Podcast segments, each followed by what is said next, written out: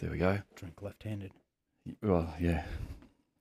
Cheers. Cheers. Welcome to the show. Thank you. It's good to see you. Thank you. So we're going for 98 views. Is Hey. that the is that the goal? 96. 96. Let, us not push ourselves too hard. see if we can get 96. Matt, eat your heart out. Yeah, set a new record. Try harder, Matt. Get more friends. Or more kids to click that play button. Or learn how to code Mm. and make some bots. I think that's the way to do it. It's a. That seems to be the go at the day. Like the whole Twitter thing, Elon going ahead, not going ahead. Mate, if, he, if. Matt wrote some bots, he could sell this for well, you could Yeah. sell it for eight billion dollars, right? Yeah, Someone retarded who puts rockets into the sky would buy it. yeah, that's a possibility. but that's a weird thing because Twitter's got all that value, and then maybe it really doesn't. Like, how many people that you think you're talking to on Twitter are you not? Are you really t- talking to a bot to? Does it matter? I don't know. I mean, I don't know. I don't know if it really matters, but it certainly would influence conversation and the way things happen on on Twitter. You know, if you're if you think you're having conversation about a topic and then someone comes in and sort of flames you and you respond to it, and then something else someone gets in and you're in this big stoush, you're like, there's actually um, you're not really talking to of those five people you think you're talking to. Two of them aren't real. They're just stirring you up. I, I think it's Trump. I think he's still pissed off. They kicked him off the platform, and he's just out there with the phone, just saying, "You know what? Fuck this. I'm gonna bot the hell out of this thing." And he's just typing random shit, and and he's doing it. And then he calls his mate Vlad, right? Hey Putin, I know you're fucking busy at the moment, dropping bombs on people, but you want to pile in on this cunt? Can you just, Right? just, just to help get some of those scammer programmers of yours to set some more bots up? Exactly. Yeah, it all worked until the FBI came in and took all his phones away, right? Ah. Oh well. Or maybe that was the, like the slight dip when Elon was talking in the bots. Now he's got his phones back and it's up again. Yeah. Could be. Yeah. Could Talk be. about buyers of remorse, though. yeah. You spend billions of dollars, right? You make big noise about it, and then you realize, oh shit, what have I done? Yeah. That was the worst Amazon drunken purchase I've ever done. It's like, holy shit. Like a four day bender, you wake up and you're like, oh no, Yeah. my wife's going to kill me. How do I get out of this? Like, can I just write a note back to them and say, look, I sorry, I really don't want to buy it Yeah. anymore. I'm like, you, you buy flowers and you say, honey, I'm really sorry. I bought Twitter. Could you imagine that conversation? Wouldn't that be a She'd great rip his conversation? eyes out. I would love to do that. Say, oh, look, I'm really sorry, but I bought Twitter. What do you mean you bought Twitter? Yeah, I actually bought Twitter. What are you talking about? You haven't about? even gone to the moon yet. Yeah. You bought Twitter. We have a plan here. We have a schedule here. How are you going to tell the alphabet soup, our, our child, whatever we call that, the, the child, that you bought a platform? And which of his many wives would he be telling? That's fair. Because I think he's got like eight kids. And I think he's, he's planning on having more. I think the plan is to repopulate the planet. But I think he's got eight Well, kids. yeah, one ex Johnny Depp partner at a time. I think he's oh. just gonna. Yeah, he's got a strategy. right? Yeah. he's like Doctor Evil. You've got to have a strategy, Dr. Evil.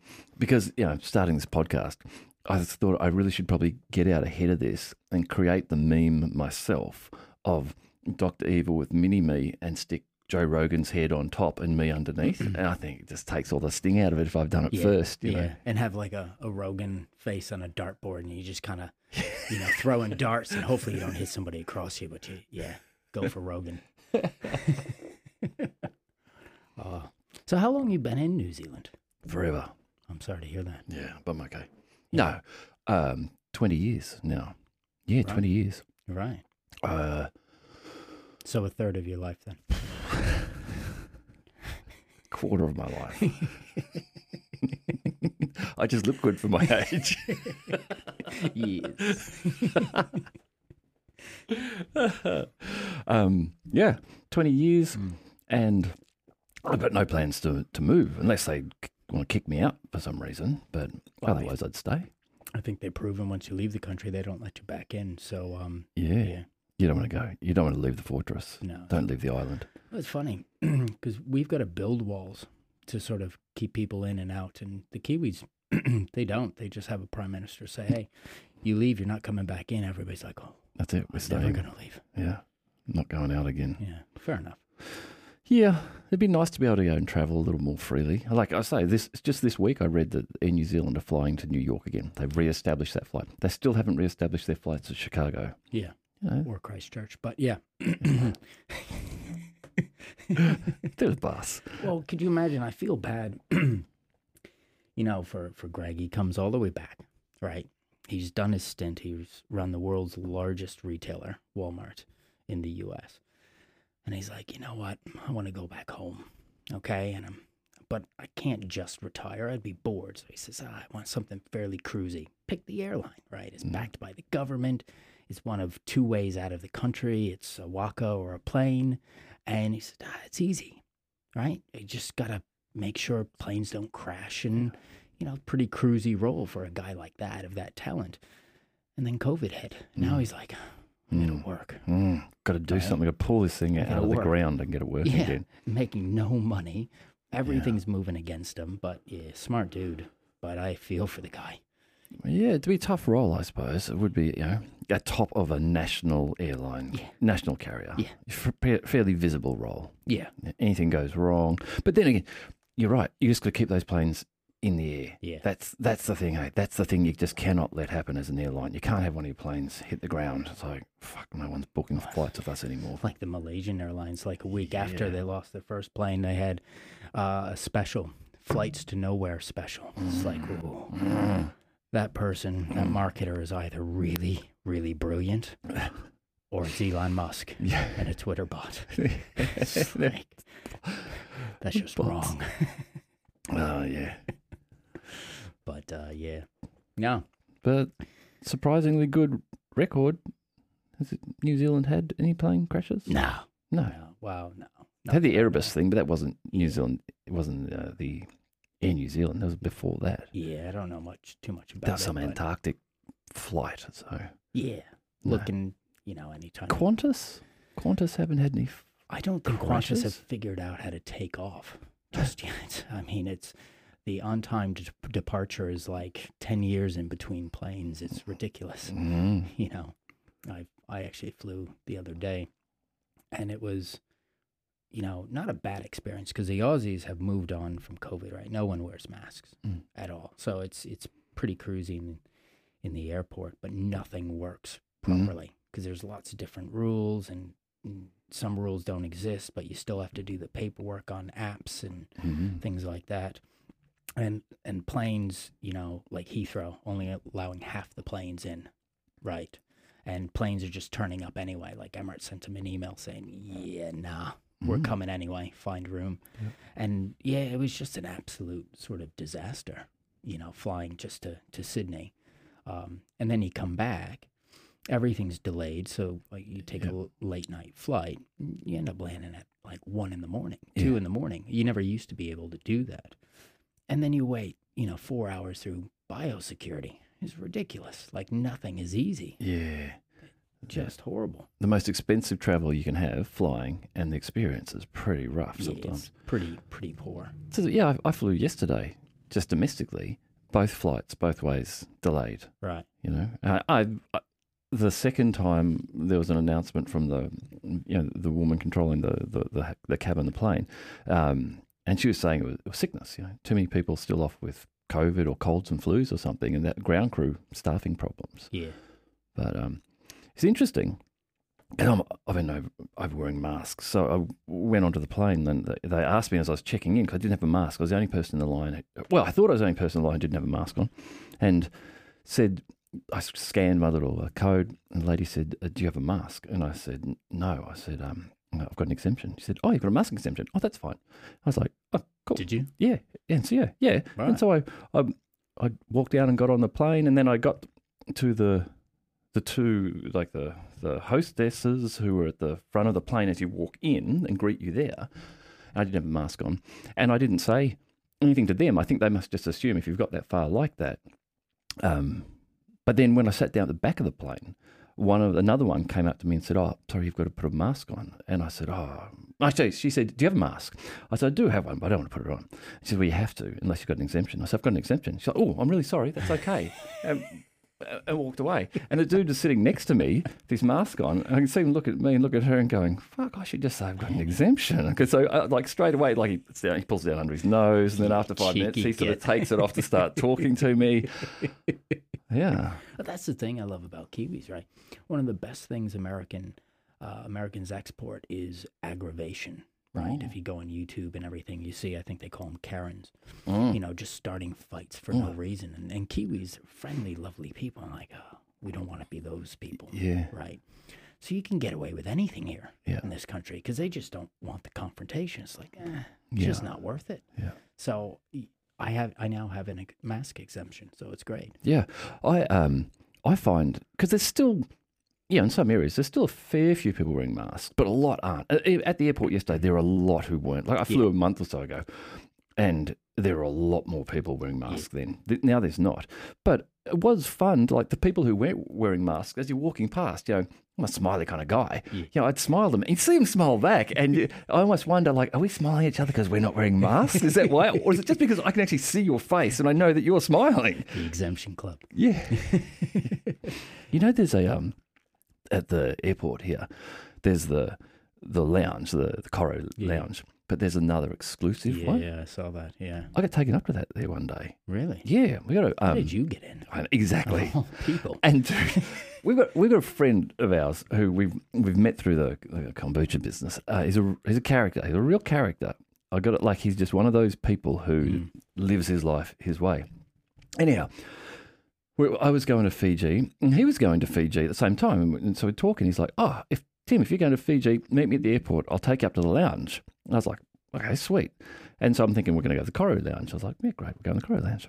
And then we walk along together and we stop and take this little right hand turn here up to this, this doorway and go up this doorway and then get let in, go up these stairs. And then there's this other lounge, which is like right over looking over the runway with about seven leather lazy boy recliners all facing out to the glass.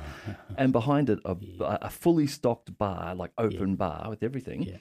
And we, we're sitting in there. I was like, Jesus, you weren't pulling my leg, man. You actually get in here. Well, his work takes him everywhere. Like Renee spoke to him last week. And he's like, oh, I can catch up on Monday, but then I'm off to LA and then I'm over to China and then I'm back to Belgium and then I'll be back from somewhere else, San Francisco the week after. It's like he's just everywhere. So he's got so many travel miles. Yeah. Um, so we're sitting in the lounge, and you know, the, this this man walks up, um, part of the staff, the staff there, and he's like, "Hi, how are you?" He's like, "Oh, how are you? Good to see you." Hugs. What would you like, Tim? What do you want for breakfast? I was like, "Well, what have you got?" He's like, well, "What do you want?" I was like, well, Eggs Benedict, salmon, sure, sir, no problems. Yeah, and we have a bottle of champagne, like whatever time it is before our flight. This is Well, you, flash. you, you know, you walked, you walked into Qantas Lounge, is what you actually did. so you, that's where he took you. I wonder what all the big red kangaroos were there for. Oh, what the hell is this? Is this civilization? Oh, It would not be that difficult to fool me at the airport. And international airports, are they constantly remodeling? Is that some anti terrorism plan or something? So I don't know. you can never plan an attack because you never know what the room's going to look like when you get there the next week. Oh, I don't know. I mean, the best ones are Virgin, right? Branson, he doesn't run it anymore, but it's still his ethos, and and they would change that lounge. It felt like every other day mm-hmm. when I was in Europe, and basically planes are like taxis. You know, most places are within a couple of hours of each other. You're up at four in the morning. You're on the five a.m. flight, and then you're in an office somewhere, Denmark or wherever, for for the morning. And every Virgin lounge that I was in was was the same but different, right? Mm. So they all had beds and showers. You're like, well, this is Really? actually a brothel, and and bars, but the configuration would change, and it was and eh, you'd almost walk in, you think, I'm drunk because I have no idea. I've been here before, but I don't. all remember. looks different. and it's like, but they, I don't know why they do it. It, ca- it can't be security. I, I'm honestly certain beyond the lounges, even just the airport shopping areas, they're in a like you know like corporates are in constant restructuring mode. It's like we just finished restructuring. Well, we're just saying a new restructuring, a new GM coming. They're, they're like that. It's like that laneway of shops wasn't there last time, and that one that used to have the big round thing in the middle of the auditorium. Well, where's that gone now? There's a pond. It's like what the fuck. Well, maybe the difference is because everyone else can build things quickly. I think here in New Zealand we struggle to put a road down within a decade. Hmm. So so maybe we don't change as much because it's just too hard. You got to you question that. Do you remember a couple of years ago in Japan? I think it was that sinkhole formed in the middle of an intersection, and then like 48 hours later, trucks and buses is going across it again. I was like, Just fill what? it up. Just whoever that crew was, hire them and bring them here and make them build all the roads. The Dutch the Dutch like go in and they build a bridge overnight. Right? They're like an overpass bridge and there's this truck, big bridge building truck and they literally just pick it up and drop it in and 30 second YouTube video and you're like, why didn't we think of that? Then you turn and you look, Wellington's still being built. Yeah. it's like, guys, it's actually not that hard. Call the Dutch. Yeah, Have them come over and they can sort it all out. there's got to be some. There's got to be some ways to build roads faster. If you're building a road, you've made a decision to build the road. There's got to be a way to build it faster than the way we do. Like even they're expensive, I know, but still, wouldn't you in some cases just say, okay, let's have rotating crews. Let's go twenty four seven and Yeah, I mean, look, I'm I don't want to criticize anybody. I'm not a builder. Look at my dainty hands, right? but um, I do agree that there has to be a better way. Well, you see, that's what I'm saying. That Right. example, that Japanese intersection, was a good example of how you can do that. All that stuff got rewired. All that stuff was replumbed. Yeah. All that base was put in and reset and done in an incredibly short period of time. Yeah. There's got to be ways to do Well, that. the thing I like is like on the northern motorway, they're like, all right, we're gonna make it wider because there are more cars, and there's a pinch point here, so it'll come here. So what they do is say they'll make it wider and put the pinch point about a k down the road. Yeah. You haven't solved the Haven't fucking prob- pinch point. Yeah, I know. Just Make the whole up. damn thing wider. I know. you haven't solved the problem. Yes, you've created jobs, you've poured more mafia style concrete on the ground, but seriously, this is not brain surgery. Yeah. So I don't know what's going on. Yeah. But um, it seems to be the Kiwi way. I mean, it's, uh, you know, it, but it's like that everywhere, sort of across country throughout the world, Oh yeah, I'm sure. you know. But you just you just think there's some, like you say, pre prefabricated bridges and things, prefabricated houses. It feels like that's the sort of thing you could do, you could do with a road. Yep, it's different. But I, I, when they built that roadway out here, that motorway out here a couple of years ago, you know, that was just frustrating driving past through all the single lane bits and waiting. And there was a bit, it was a rainy day, and so rain work was called off. And you're like, there's surely there's a way we can put a tent up and you can work in the rain when you're building a road. You're like you're in a truck digging the road up and laying the concrete. Yeah. Can you not do that in the I'll, rain? t- I'll tell you, it's it's it's it's the same in England, right? I remember when I first moved to England, and so I came from New York. We had literally overnight about two feet of snow, like proper weather. Land in in London, get in Heathrow, and jump on the train from from Heathrow into the city, and the train had stopped, and there was snow on the track. Peer my head out, like a millimeter of snow. I'm like, and I'm a you know arrogant New York. I'm like, fuck off, you know, let's just go. And I'm I'm all wound up, you know, six hour overnight flight. I'm like, this isn't snow. It was two feet where I came from. And then over the years, because I'd lived there for a very long time, there's there's leaves on the tracks. It's like, oh my god, what kind of leaves are these? they must be some big fucking leaves. It's a jungle. Stop a train from Manchester Yeah. to London. But what I really realized is they didn't want anyone from the north coming into London. That's so what it they was. blamed the leaves. You blame anything. Yeah. There's some dust. Yeah. We've actually found a little bit of grit on the track. Sorry, you have to go back. Yeah. And when I left London to move here, We've it brought was- our feather dusters. We could dust it and get. No, no, no, no, no. No. Your dusters won't cut No. it. Sorry, you're out of here. yes. And when I left London, it was 28 degrees. So the at the time, the this temperature was just eclipsed a couple weeks ago, and 28 point something degrees, and it was hot. And Brits love to just whinge about everything. So just two weeks before, we're whinging about the rain. Now it's 28 degrees. I bought a kids paddling pool, sat my fat ass in that paddling pool, and I'm loving it. And the Brits come out. It's too hot. Like, Jesus Christ. There's leaves in the pool. No wonder everyone wants to leave the Commonwealth. the Queen. Yes, I The, know. the Queen. I know. Long, long live the no. Uh, the Queen is dead. Long live the King. Long live the king, Charles. Um, yeah, Yeah, interesting one. Eh? never met the lady. Um, She but- never calls me. but what's amazing, you know, so America's what, 200 and where I was born, 250, 60 years old, right? The Queen sat in her chair, presided over the Commonwealth for about what, 70? 70, yeah, 70 70 years. years? That's 30, 40% of the time America's been a, a country. I don't know. What did she go through? Thirteen prime ministers. Exactly. You know, Right. so it'd be, it'd be intimidating. You're Boris Johnson, and you turn up, and you're like, I'm a fucking Or what about, you know, Elizabeth Truss? yeah. She killed the Queen. That's what I heard. That's what Twitter says. That's what Twitter says. She turned up, met the Queen. could be the bots. the Queen was dead. Yeah, It's it's Truss. It's the whole Brexit gang. quite conclusive, isn't yeah, it? Really, it's scientific. question. You know, I called Elon today, and I- that's what he said. misinformation. If people try denying that, Yeah, it's Yeah. you know, I it's definitely Truss. yeah.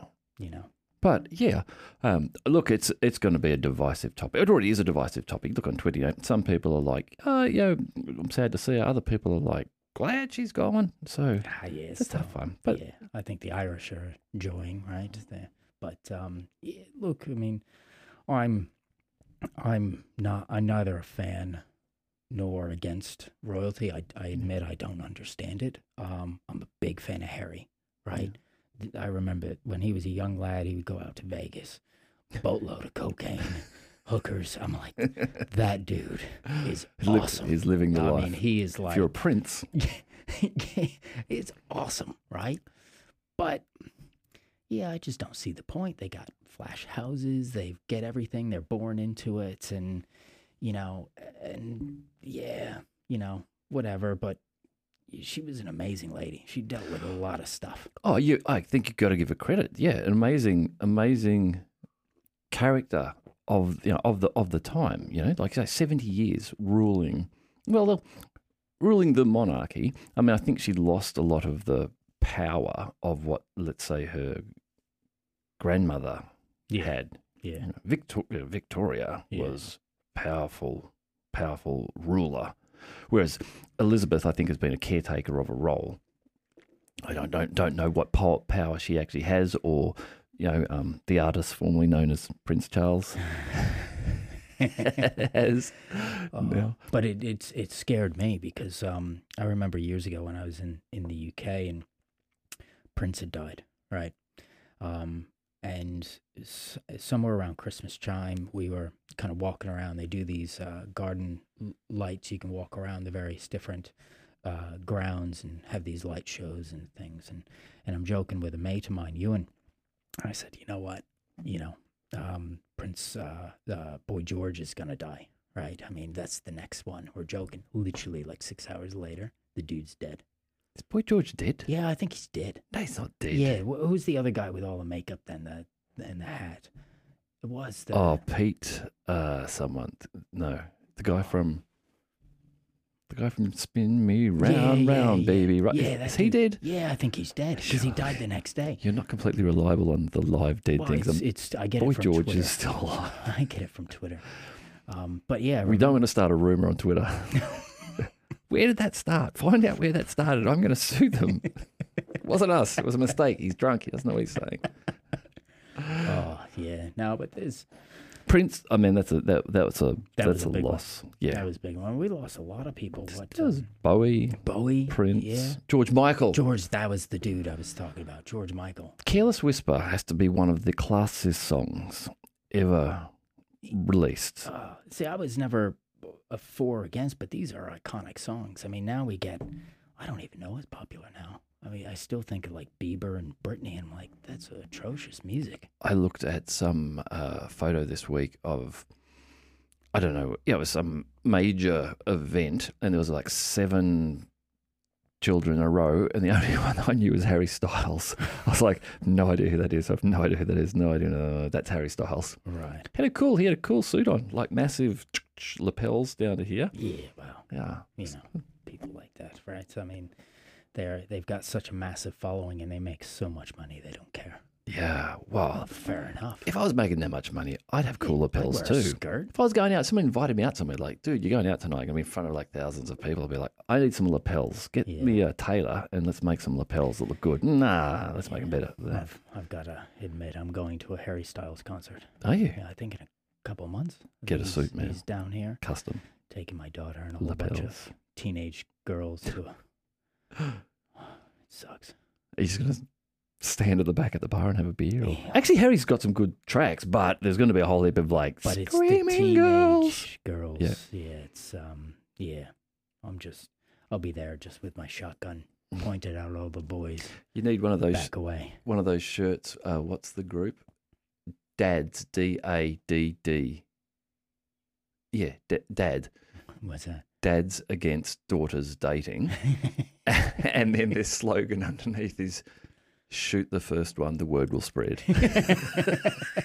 That- I need to go and get that. yeah, I saw them on the internet somewhere. I'm sure if you Google them, you'll Google Dad. Shout out to oh, Dad. Oh, Oh, hey. I'm the same. I got a couple more years, but then it's going to be like I'm getting one of those shirts. I'm getting a shotgun. Yeah. Well, that's that's it's one of the downside with, you know, being in America. There's more guns than people, right? So Yeah. You, you have to be very careful what you do on dates when you're a teenager, because you know Dad will pop out and blow your head off. Oh, I just, Right. I honestly, I'm just surprised. This is a weird thing. This is what's weird about America to me, is that you know everyone's got guns. Yeah. And you know that people are concealed carrying. So even the people that you don't think have got guns Yeah. have possibly got guns. Why are people, like you say, so aggravational to one another? If I was over there, I would be like, Excuse me, sir, I'm just going to walk to the door. I'm going to keep my hands like this as I walk to the door. I'm going to put my hand on the door handle and open the door and then proceed to my car. Is that okay with everyone? Thank you. Yeah. Type of, Yeah. well, I, I think one of the things most people don't really uh, appreciate of Americans is um, we have a combined IQ of a crayon, right? So, um, so we don't necessarily think through what we're doing. Um, so if somebody has a a gun, another one has a bazooka, and I sure as shit, if you're in Texas, you're going to see a tank rolling down the road, Yeah, well- right? I mean, yeah. I like that about Texas. Well, and I, I was on the phone with my parents um, this morning because it's coming up to September 11th, which is a fairly big, Oh, yeah. big day for the neighborhood and stuff like that. Um, and uh, of course, from New York. yeah, yeah, exactly. So, um, and you know, my mother still, you know, asked me, "Where, where are you again?" I'm in New Zealand. I've been here three years. What state is that in? I said, "Oh, Jesus Christ, we're gonna have this commercial." Oh. So I said, "Don't, don't worry. I'm on the shared national computer. It's connected to the interweb, and it's my turn to give you a call." Right? We've had enough rain to keep our water wheels spinning, to have, electricity. and my mom's just buying this shit. Um, the only way to communicate with most Americans is through Fox News. Oh, right. That's yeah. and, and my parents are very much sort Are of they Fox or MSNBC? they're definitely Fox. They're Fox. oh, Right. yeah. So um, you know, they're they're the MAGA crowd. yeah. So I said, Well, when you come here, I wouldn't wear the red hat. oh, why not? Yeah. I said, Well, you've you've got the to get the the MNZ GA hat. That's the Make New Zealand Great Again hat, right? Yeah. Because they're gonna really appreciate Americans coming in and telling them what to do. Yeah. That's good advice. That's sound advice Yeah. for your parents. Yeah, it's a way to get inheritance quicker. Yeah. Yeah, I like that. I can see why you're the favourite child. Well, I used to, and I still do this. Um, send them a little, probably less so now because, well, they're hard to get a hold of. But I used to send them Putin dolls, right? And and and Trump toilet paper. So every time they went and did their business, they were connected to Mr. T, right? And and they, I just wound them up, right? And when I grew up, it was sort of really Cold War, anti-Russian, you know, 1980s ice hockey. We beat the Russians. And then, as I mentioned earlier, my dad got sick. So I, I sent him a text. I said, it's polonium 210. I, was in London at the time, right? We had literally no word of life. People dropping like flies because the bloody Russians are just poisoning everybody, right? And then my dad's like, you're fucking right. It's the Russians. I said, you got to disconnect everything from the internet. They're coming for you. And It's Red Dawn. yeah, you better check that pacemaker in your heart, man. They've got the kill switch. They've got the codes. They've hacked it. It's well, those bots. they definitely have it now because they were crawling all over Mar-a-Lago. Imagine right? if you did have the bot to his pacemaker and be just like, we're just going to give it a slowdown for a second. Like, oh, that fucking bot. Putin, quit it, man. Putin's watching through the ring camera, just giggling. Oh, just turn it back on, it. turn it Yeah, back on. Let him go. He's shit. all right. He loves that. We shit. got to let him have a giggle because the war's not going particularly well for him at the moment. So let him have a giggle. Yeah, I mean, I you think he would have learned from the Americans, right? Americans probably the most powerful, you know, army in the world, certainly the most funded. They invade a desert and they can't even dominate. Yeah. This Yeah. dude invades a neighbor full Yeah. of pretty rough Eastern European dudes Yeah. and dudettes, of course, and who actually fight back. And he's probably like, "What's this about?" That's the thing. Like that, that fight just starting there is, you know, is a pretty f- hard fight.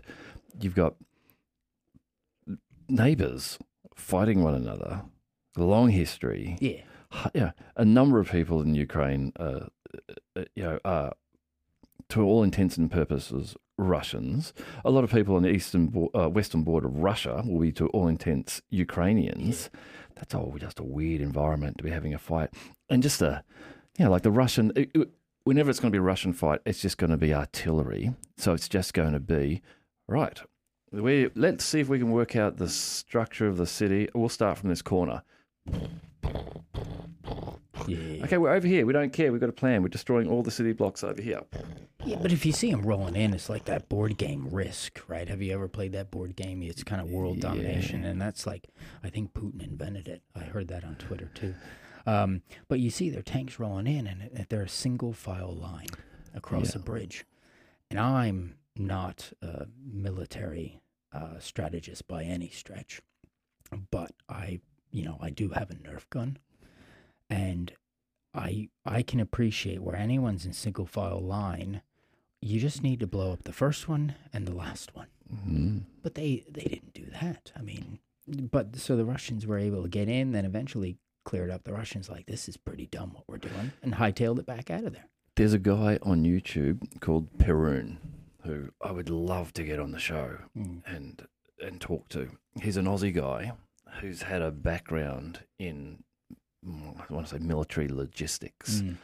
So if you, if you're listening, Perun, if this somehow gets to you, please, man, come on the show. I'd love to talk. Um, he does the best weekly podcast summaries, and at the moment he's doing them on Ukraine, Mm. and he's coming from this economic logistics. Yeah. Financial background, so the the news he's giving you is very clearly laid out in solid economics. You know, like so he does he does lots of good Yeah. You know comparisons on like he says um like the the, the Ukraine or so, or the or Russians um you know they're, they're all they're all bling. They got they got don't have enough training here. They don't have enough they've conscripted people and therefore they haven't gone through this program of training. You know yes they've got thousands of tanks sitting around but those tanks if they haven't been maintained they've had the copper wire stripped out of them so they're actually effectively useless to you. Um Things like, okay, if you're starting to conscript people, that means they're not working the active workforce. You're not taking taxes off them. So you're now getting yourself into a cycle of dependency upon, okay, how long can we run this war for? And starting to get ideas about that. Yeah. It's, he's, I- And I just feel Good. bad for the Russian people. And when you get oh. McDonald's pull out, I mean, that is a national event. yeah. McDonald's shut up shop. But within, what, six hours, you get McDonald's. Yeah. I mean, it's brilliant, Yeah. you know? So they don't seem to have missed a beat, right? Yeah. I, look, I don't know. Obviously, what we see and get here is Western propaganda. There's a lot of Ukrainian propaganda coming out. There's a heap of it. I feel for the, I fe- and again, I feel, you know, not, not that I'm boots on the ground, but of the sources I'm watching, Twitter bots, the bots are telling me that the last couple of days, there's been some big pushback from the Ukrainians against the Russians in some areas. Prior to that, there's been a lot of just slow creeping Yeah, Russian progression. yeah. But yeah, I, I don't know what we get. Like, I don't know. What, I don't know where Putin's head's at. Is he going? Yep, we're actually starting to get worried. We're running out of shit. We're running out of computer chips. This is going to end badly for me. How do I find a way out of this? Or is he still like, I've got another seven thousand of those old tanks. I'll throw that at you for another year, and then we'll start to get worried about things. I Yeah, think he's going to wait for the winter, right? The the Germans will cave because they need to be warm. The Americans will get bored. That's the thing. You Well, know. that's the thing. The only, that's, you've got to remember that the only reason that the Ukrainians are still in this fight is the massive amount of Western support they've Mm. been given. If they weren't getting the billions and billions and billions of dollars in NATO weaponry, that it would be over by now. But I, I don't actually think I'm a I'm a subscriber to John Mearsheimer. His idea that I don't think that Putin was actually planning on trying to take all of Ukraine. I don't think that was his intent at the start. I really think it was basically look, NATO, stop training, stop funding the Ukrainians, get out of my backyard and we'll be okay. Yeah. If not, He's you're not been going saying that since he He's been saying that forever. for 20, 30 years since he's been in the seat. Yeah, He's in fact he wanted to be friends with Americans, and it was is sort of the Americans who said, "Nah, yeah, nah, yeah. Well, we're going to keep on pushing and We're pushing Americans, and pushing and right? pushing. Yeah, you know." Um, but yeah, I think Putin did misplay his hand because the thing he certainly appreciates is his particular aspects of the government, like the intelligence agencies, sit in the executive branch, so they do what the president wants, right? So CIA, mm-hmm. NSA, et cetera, et cetera. And these are crucial because it's all about that intelligence. They have their own military arms, et cetera. But with Biden there, right, and Biden controlling the CIA, it's a very different adversary to say Trump. Trump didn't even trust his own intelligence Mm. Yeah, services, yeah. right? And he he undermined them. He still Yeah. has documents in his, you know, Florida flat, you know, his golf course, and he's doing anything and everything he could to undermine, you know, American interests, whether you agree with him or not. But Putin would have been better off, you know, attacking when Trump was in in town, right?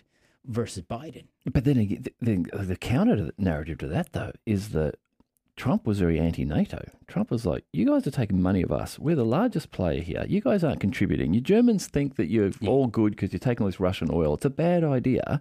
And, you know, for that reason, Putin's probably less likely to cause a stir with Trump because he's like, well, the American president's on my side. He's trying to get NATO Yeah, out of here. fair. I think Trump was just looking for money because the Mexicans weren't paying for this wall that keeps falling Yeah. down, and you know Trump was keep handing out money to Europeans to protect effectively Europe, Europe. yeah, and Yeah. indirectly the U.S. and they weren't paying their fair share. Trump just wanted money. it's a weird it's a weird thing. I mean, strategically, you look at America, global superpower, Mm. Russia, not a global superpower, punch above their weight and do really well, but Yeah. not on, anywhere on the same level.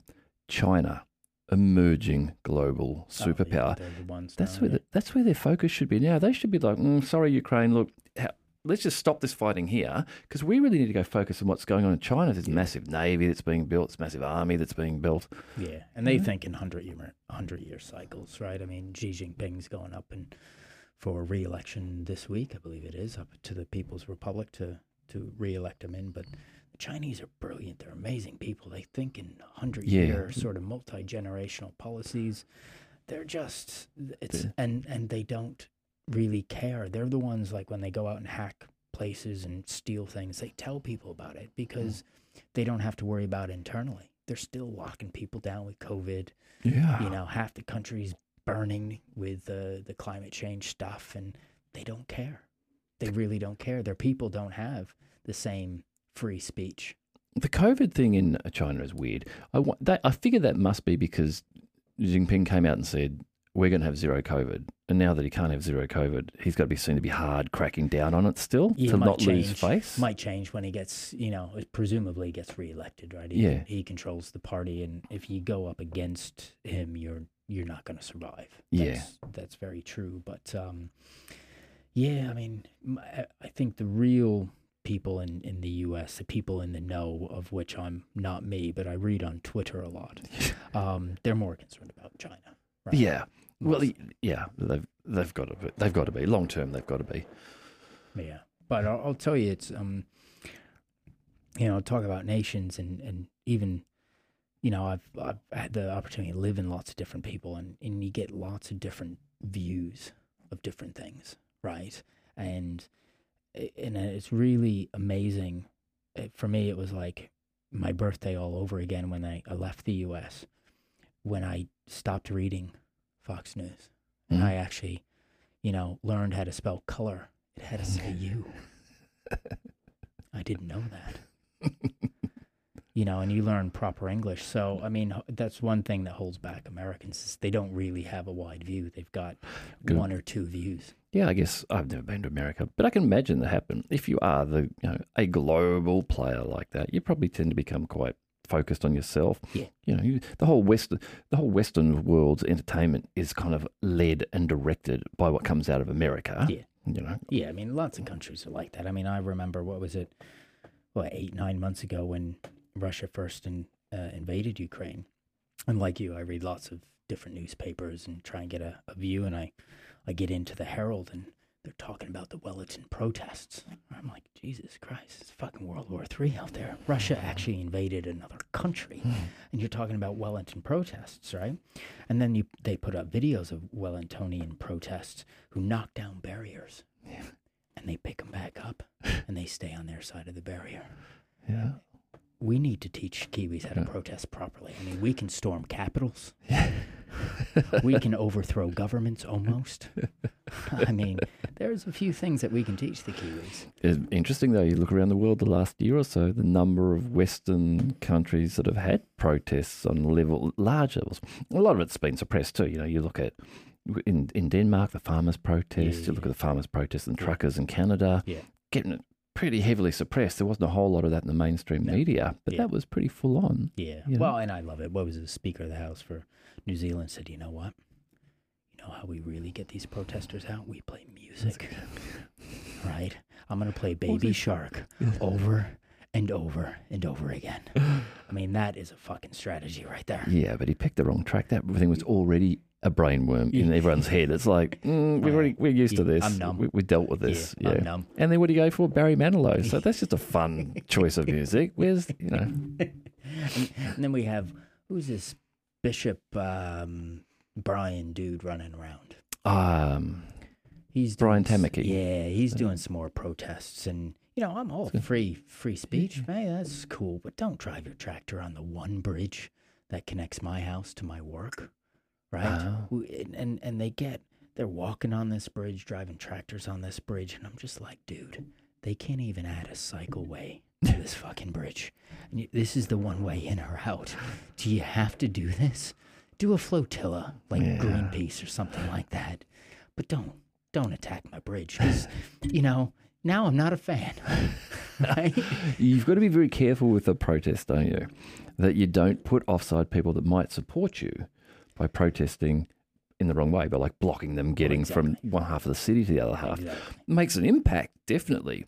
Gets on the news, so it gets you some airtime. But are there then a large number of people that go, you know what, I probably would have supported you because I kind of with you on the idea, but that was really fucking annoying. Well, it was, Yeah. and and the bastard where the tractors come up from from south somewhere. I I haven't been been past the bridge actually, so I don't know what's down south. But this tractor comes up, and I'm like, "What the fuck is that? Hmm. Tractor?" And this Kiwi dude next to me goes, "Oh, that's our national pastime."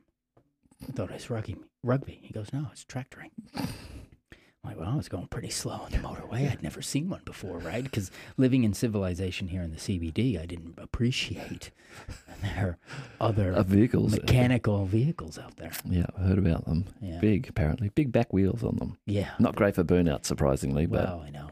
Yeah. Wow. But and but yeah, all that sort of stuff's interesting, right? You wanna try and avoid some of that. there's been a lot going on in the last year. Um, was it Sri Lanka?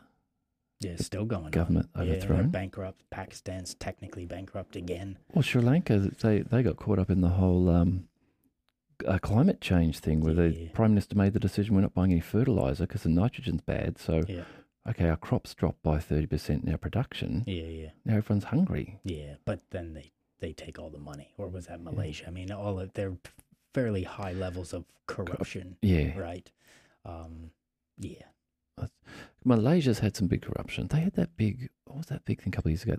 A- A1? or? IMDB, yeah. I- yeah. yeah. Like trillion dollars payout. to- basically asset, corruption or something. asset management. Yeah, taking people's money and sort Yeah. of putting it in their own pockets, which is well not too dissimilar to us New Yorkers. We just call it Wall Street. have you have you have you got any crypto? Have you invested in crypto? No, I don't. Um, no, I'm not a not a crypto dude. I did like two years ago. and it was tracking up nicely. And then I think I've now got, I don't know, 25% of what I put in. wow. Yeah, see, I learned very early on. Um, lots of my friends are still in that space in Wall Mhm. Street, various different uh, fixed income and debt capital uh, markets. Um, and the one thing they told me very early on is that, you know, they go three years of hell, 18 hour days, not doing anything but sort of photocopying and typing, but you, you're really learning. And they come out of that phase and they sort of tell me that don't ever, ever, ever buy shares Yeah. ever. You will never know as much information that I know. yeah. And as it turns out, they not only know the information, they rig the game, Yeah. right? So And now I think a lot of it's bots too, doing the deals at lightning yeah, speeds. flash trading stuff. That's Yeah. not everything in the market, but um, and they obviously the whole Robinhood moment where you know the common man and or person, I should say, you know, worked against Wall Street Yeah. buying GameStop, and Yeah. now Bed Bath and Beyond, and all these things, and the traders are like, this is What? the dumbest trade in the world. Yeah.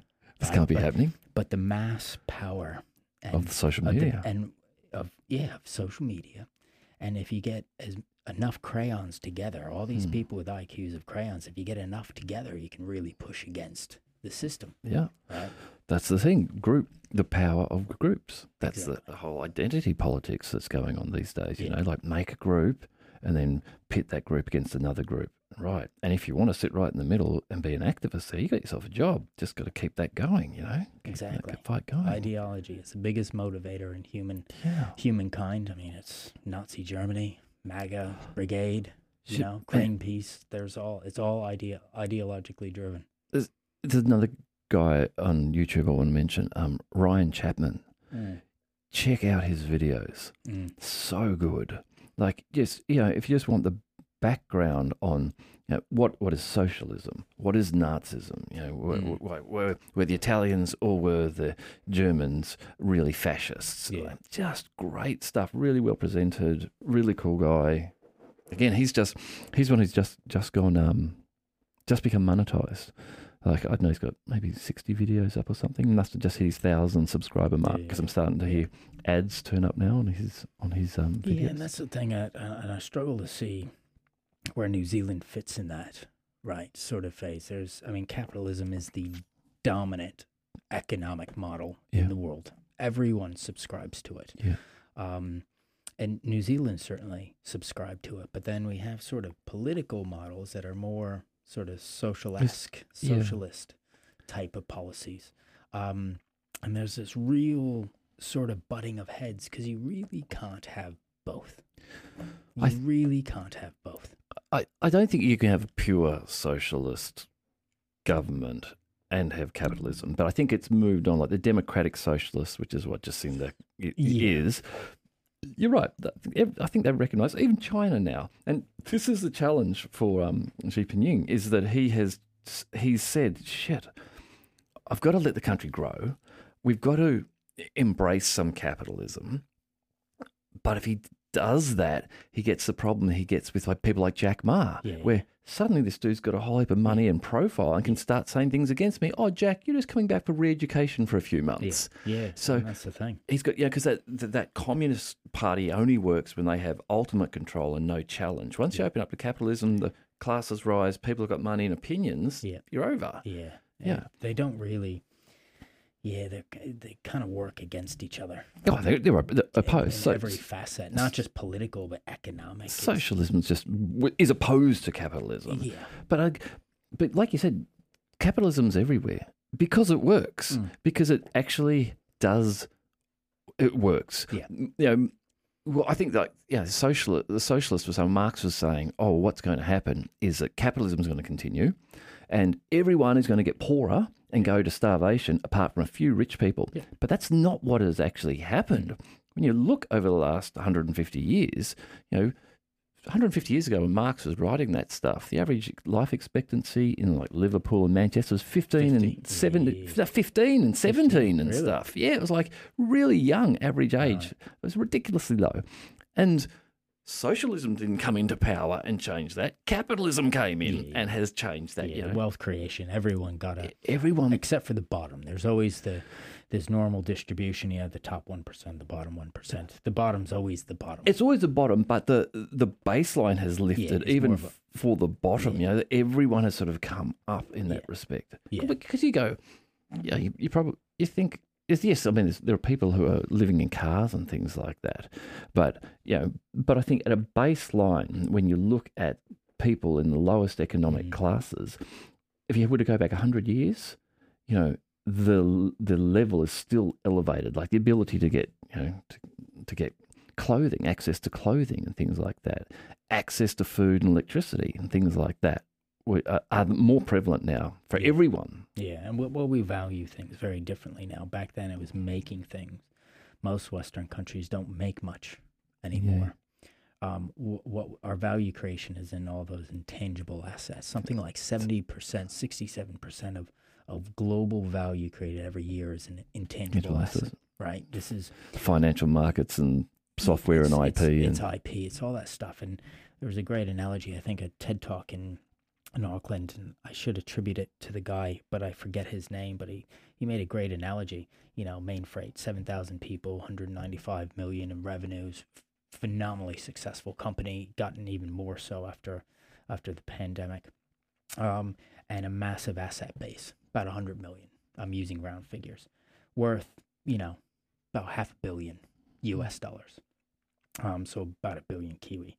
And then you have another company with nine employees, zero assets, and zero revenue, Mm. worth over a billion U.S. dollars. Mm. That's Instagram. Mm.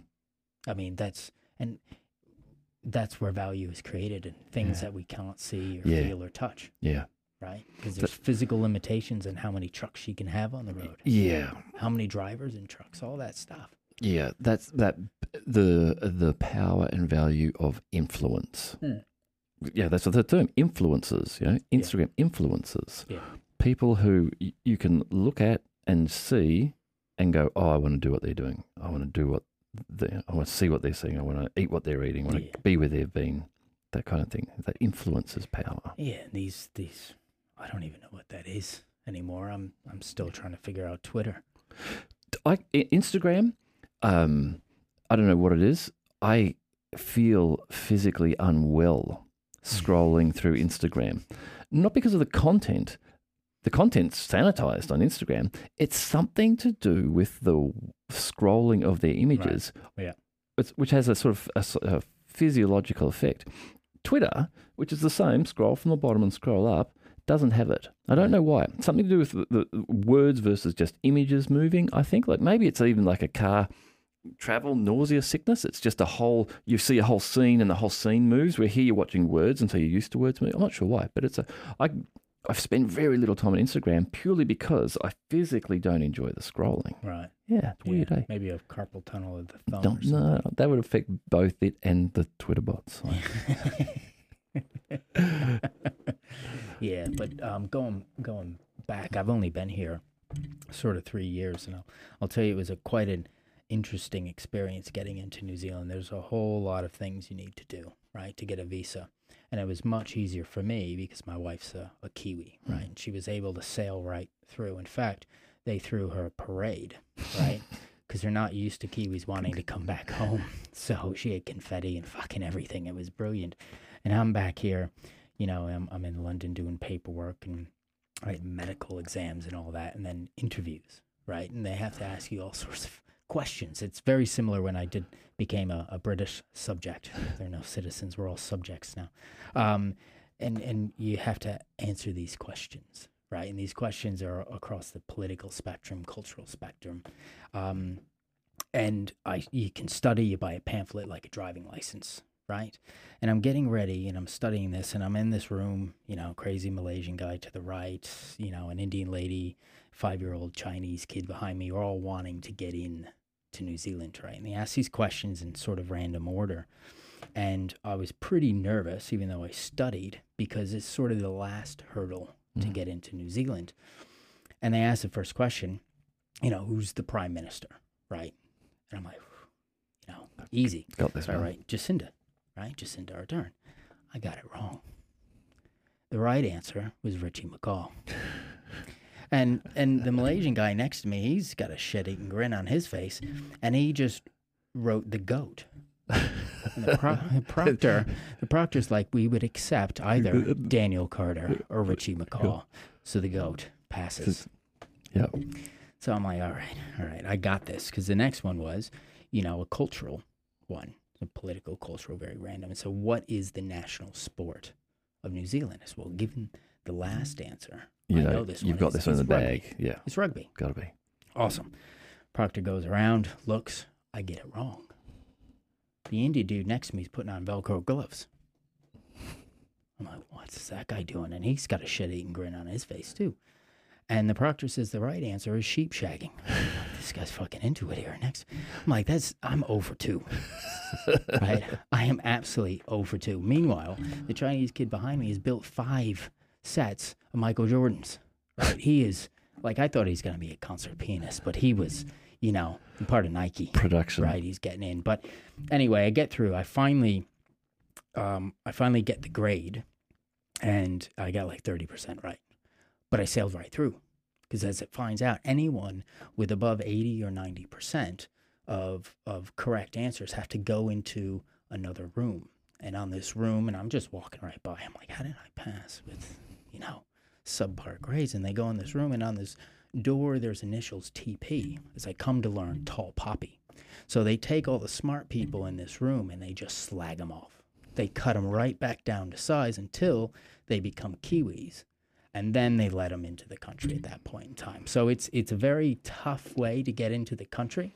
Um, really hard questions. So anyone out there looking to study for it, I'm I'm happy to help educate you. I think it's a good plan. They make people work to get into the country. Yeah, Yeah, we don't want to let just anyone in. You know, like exactly. Some- and certainly not people who are smart to come in feeling smart. yeah. right? We need to cut everyone down to size. Otherwise, we just end up being like America. If we just let everyone come in that's smart, feeling smart, you're like, no. You got to understand the tall poppy syndrome. Oh, I get it. In fact, there are aspects of it that I like because you don't want to be, you know, Americans running around with all the arrogance, all the money, all the success.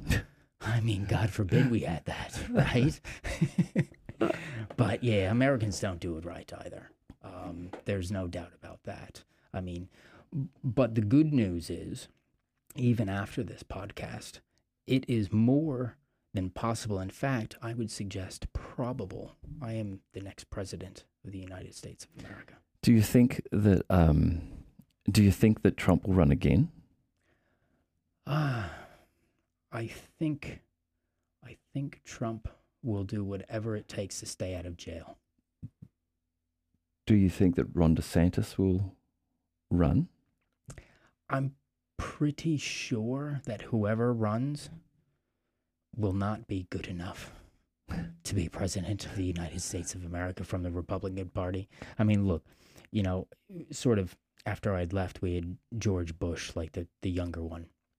I mean, he was an alcoholic, cokehead, I used to party. Yeah. ran a, a baseball team into the ground, right? And he was president. And I'm thinking, I'm overseas. I'm like, oh, I got a real shot at this. If they elect that dude. And we got Trump.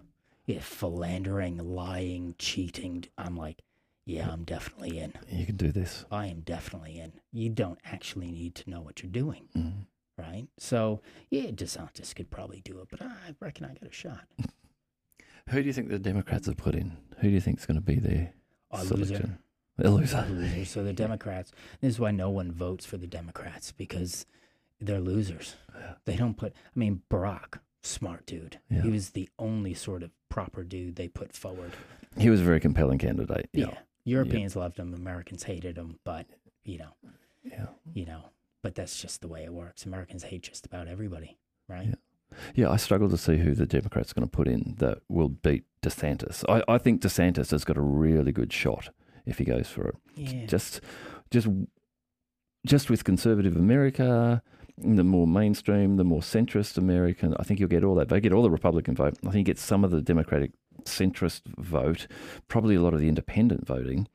So it comes down to then uh, the Democrats needing to put in someone to really get the Democratic base. And if they really get the Democratic base, they're putting all those other people offside and pushing them to DeSantis. I, I, I, yeah. I thought maybe a, like a, year or so ago, I thought maybe Beto O'Rourke could have done it, but then he seems to have just not fired. You Oh, know, I think, yeah. I mean, I don't know. And, and at the end of the day, you know, both parties, and it probably happens in this country. I've only seen a, one election sort of cycle, but both parties go to their extremes, right? And you do that for about a year. You become that selected candidate, and then you have to come towards the, the middle, Middle, yeah. right? So everything you did for that first year of, you know, wanting to to hang people of color or you know um, want to save every tree and shut down every oil rig. All that stuff comes back to bite you for the real people that vote, those who, you know, don't care about the extremes. Yeah. Um, but the extremes are dominating in the U.S. It is the start of a sort of civil war, if you will. Right? yeah. Well, there's a, that just that term gets used a lot online on Twitter by the Oh, bots. Mm, Bloody Twitter! I love Twitter. Twitter's great, but Yeah. Twitter's very polarizing. It's just set up to be polarizing. But there's that um, great comment from Mike Tyson where he says something along the lines of, you know, all these people on social media just have forgotten that you can't say things like that without getting punched in the face. Yeah. Well, Yeah, something to those words. But it was a good comment. comment. It's like, yeah, you can just say whatever you want to that person because you don't know who they are. You're on the other side of the planet. You're never going to see them. So say whatever you like. That's what you know, Twitter incentivizes. Yeah, yeah, and, and I think, you know, I love watching the the videos. I think his name's Jordan Clapper or Klopper, if I pronounce his, his name wrong. He he does like um, he goes to these MAGA parades and he interviews people and he points out the sheer lunacy, hypocrisy of their belief system and what's going on in, in the real world. And they're just great videos, but it really goes to show that the lack of education matters. Mm. And I'm not just talking two plus two is six because we all know it's fucking six. Twitter said it was six, but it's it's people just stop asking questions, Yeah. right? Even even my my daughter's school, they're they're getting taught, and I'm I'm I'm not picking fights with any school or anything like that. They get taught about climate change. I'm like, awesome. Why aren't they teaching the counter argument? Yeah. I'm not s- picking one side over the other, but if they keep going one way, you Yeah. start to lose the ability to critically think, and eventually fall in the same trap That's the that everyone else is in. that's the thing. That's a challenge with all, all the social media platforms at the moment and the censorship. Mm. Like, you know, okay, obviously, all the, yeah, all those social media platforms are, are the major ones. Twitter, Facebook, all that are pretty left leaning. Like they, and all sh- academia is left leaning for the most part. yeah, Right. but but just shutting down that conversation is a, is a problem. Yeah. It's not a it's not a it's not a great idea. It's not it's not supporting free speech, which I think you want to be doing. yeah. Like booting Trump off Twitter. I'm like, I'd love it if Trump was on Twitter. I'd love to just be listening to the whatever the shit it is that he's saying. you Yeah, know? but the downstream effects, and this is partly why Americans don't leave the the U.S. because the world's flat. They'll fall off the edge of California into the abyss, right? And these people can't critically think, and even when you go and scientifically uh, prove it to them, right, and teach them the science and how maths works, and, and show them the world is round, they create their scientific magic to counter it. There's a- again, this is Ryan Chapman who's doing a really good um, video on why people believe things that aren't true. Yeah. And it was just that the the memes, the ideas themselves are so have become there's so many ideas out there competing for our attention Yeah. that the ones that are that are evolved and are the fittest and the breakfast beer.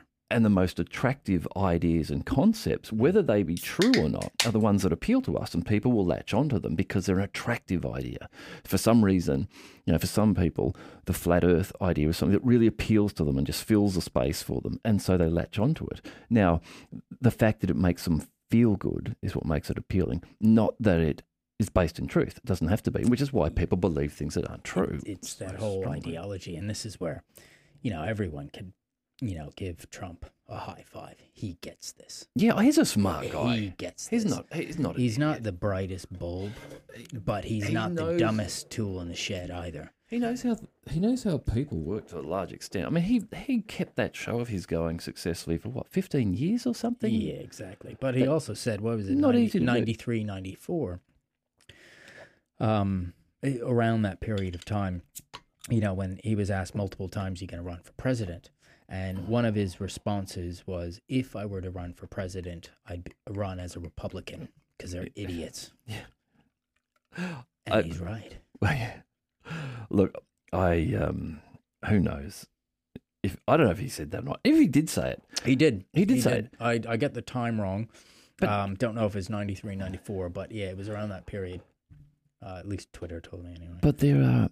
This is the thing. There's if you just promote the right message, a bunch of people will support that and will follow that. That's why people have got different religious beliefs and different political beliefs. And you look at someone, and you're like, they're completely polarized. How can the two of Yeah. you see these things differently? Right, and, and we see that no more so in, in sort of religion, and there's there's a number of things in New Zealand occasionally in the, the front page, and everyone goes to these big old churches, right, and they give their money to these Yeah. churches. These people generally have deep beliefs, but not deep pockets, Mm. and the pastor or bishop or whatever is rolling around in a Turns up his roller. Yeah. He's like, fucking dude, there's one Bugatti in the country, and that dude's got it. Don't you Where do you think see- your money's going? Yeah. It's not saving whatever you think you're saving, your soul or the children next door. Yeah. They're con artists. Yeah, oh, oh, clearly.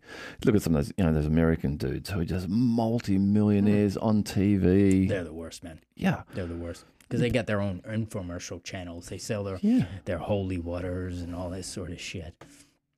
But, But that's, people buy it. Hey, that's the thing. People, people buy it. don't hate the player, hate the game, Yeah, right? yeah. That's that's that's the game. It's um, and the only way you counter that is teaching people to think, right? And and being educated is important. And not, and again, it's not classical education of mass and literacy. It's just learning to ask questions and challenge and why. It's And that's not really accepted in, in many educational institutions. it's a, it's a thing you got to teach your kids to do, to Yeah. think, to look at both sides. But it's a tough thing to do. And again, it, it- depending on what news channel you land in, Yep. like for, for, Yep. for me, a couple of years ago, you know, I was watching way more MSNBC than I should have. Mm. now I step back and look at it with a more balanced view. I'm like, Jesus, half of that shit, I can't believe I was given it the time of day. Yeah.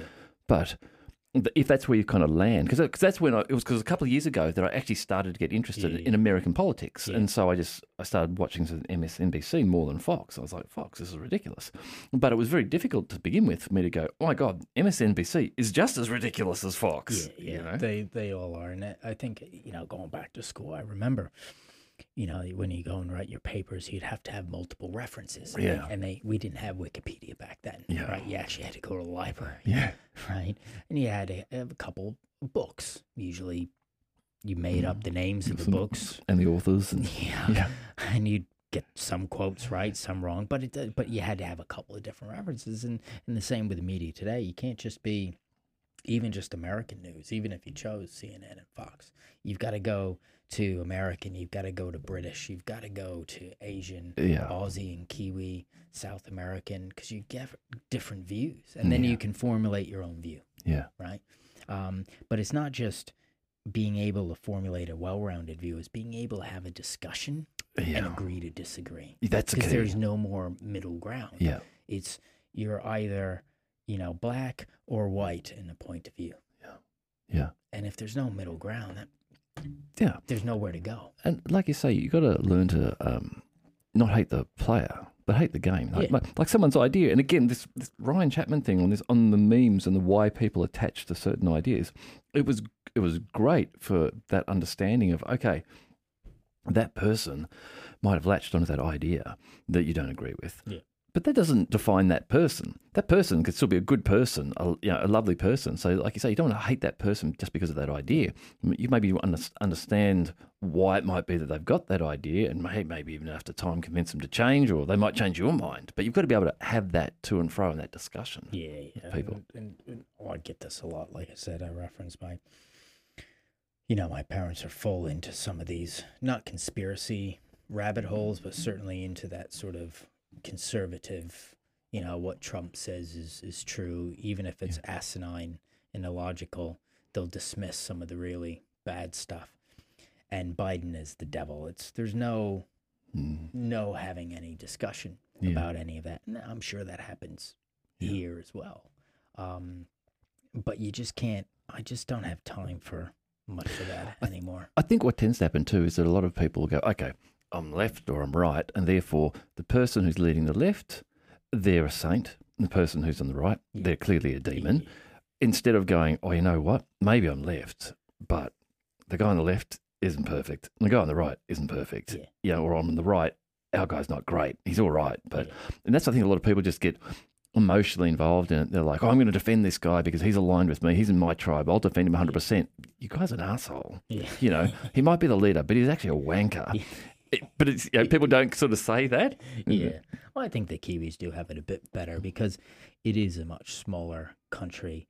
Um, you would think it's easier to polarize a smaller country, but Kiwis just the culture just isn't like that. They don't have time for that. But my fear is that it can quickly be polarized. Yeah. You know, with the the Tamakis on Oh. one side, Jacinda on this side, um, you know, the this other party, you know, it can quickly get polarized because we're all human, Well, there's a, fallible creatures at the end of the day. yeah, You know, of course, yeah, of course, and that's the. And a lot of this stuff is very complex and well engineered. You know, a lot of the media that comes out, pro- Yeah. propaganda from governments, Yeah. um, you know, ideologies coming out of universities. They will. These are smart people who've thought these out and thought about how this will influence people and the way they think and act. And for the regular Joe Bloggs who's going to work nine to five and just reading the paper, it's like, well, what chance does he have to actually break out of that view or get another insight on things? You know, Like, Yeah. I, I know a number of people. You know, particularly people a generation above us who their news source is still the six o'clock news. Mm. That's that's it.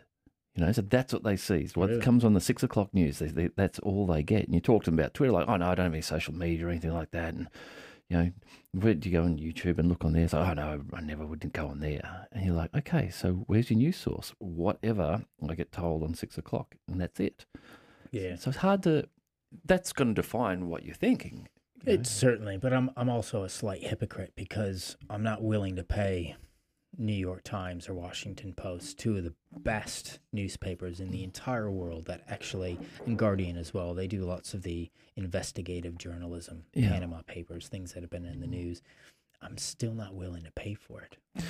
Right? And I'd- if you're not willing to pay for it, these companies can't survive and you get stuck with Twitter bots.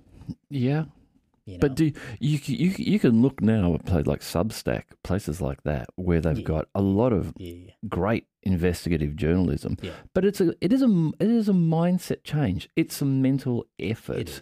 to to It's actually. effort. Yeah, That's is. what it is. It's it's mental effort. You actually got to get to the point to go. Okay, there are other news sources. Oh, and I, for some reason, I feel like I should invest the time to try and read them and go and find them. Yeah. That again, that takes time. You've got that first step of going. Okay, there's not just this. and it's but it's also you know and the big difference with this old media versus new media it is very old and very new i mean i remember sitting on the tube and i'd read the ft if, if you've ever read the financial times it is that fucking big yeah. right you open it up and obviously i'm not a, a big dude i got dainty hands right but um, this paper is massive and if you've ever been on the tube right at six seven eight in the morning there is not much room right you can't read the ft It, it's actually just a regular sized newspaper. It's just it's just you're like quite dainty small. hands. Yes, it's Yeah, hands. that's probably fair. but then you get some new media. It's still a newspaper, but it's a metro. It's like that Yeah. big. You can watch it. You can read it, like here. And then this is where the the obviously the mobile factors of it. You, you can scroll. yeah, But the FTs, the NYs, the Washington Post, Guardians of the World, they're trying to do these apps, but they're not really thinking in this new media mindset then yeah, where it's consumable. So you said you didn't like the Instagram scrolling, which is fair. I, I don't so much either. But the generation is growing up with it. Our kids, oh yeah, and they love it. yeah, They're into it. oh yeah, You know, they're not going to read this, you know, normal size paper, which is big for boy man like me. Uh, But um, and and they're they they're, they're suffering. They're they're getting produced less and less. You Yeah. know, Um, I suppose you can still get a newspaper delivered to your door, but as a kid. That always happened. We always got a newspaper delivered. My grandparents, everyone did. did. used to deliver one. Yeah, but nowadays, like I, um, as I say, I guess it happens, but I don't know anyone who gets a newspaper delivered to their door.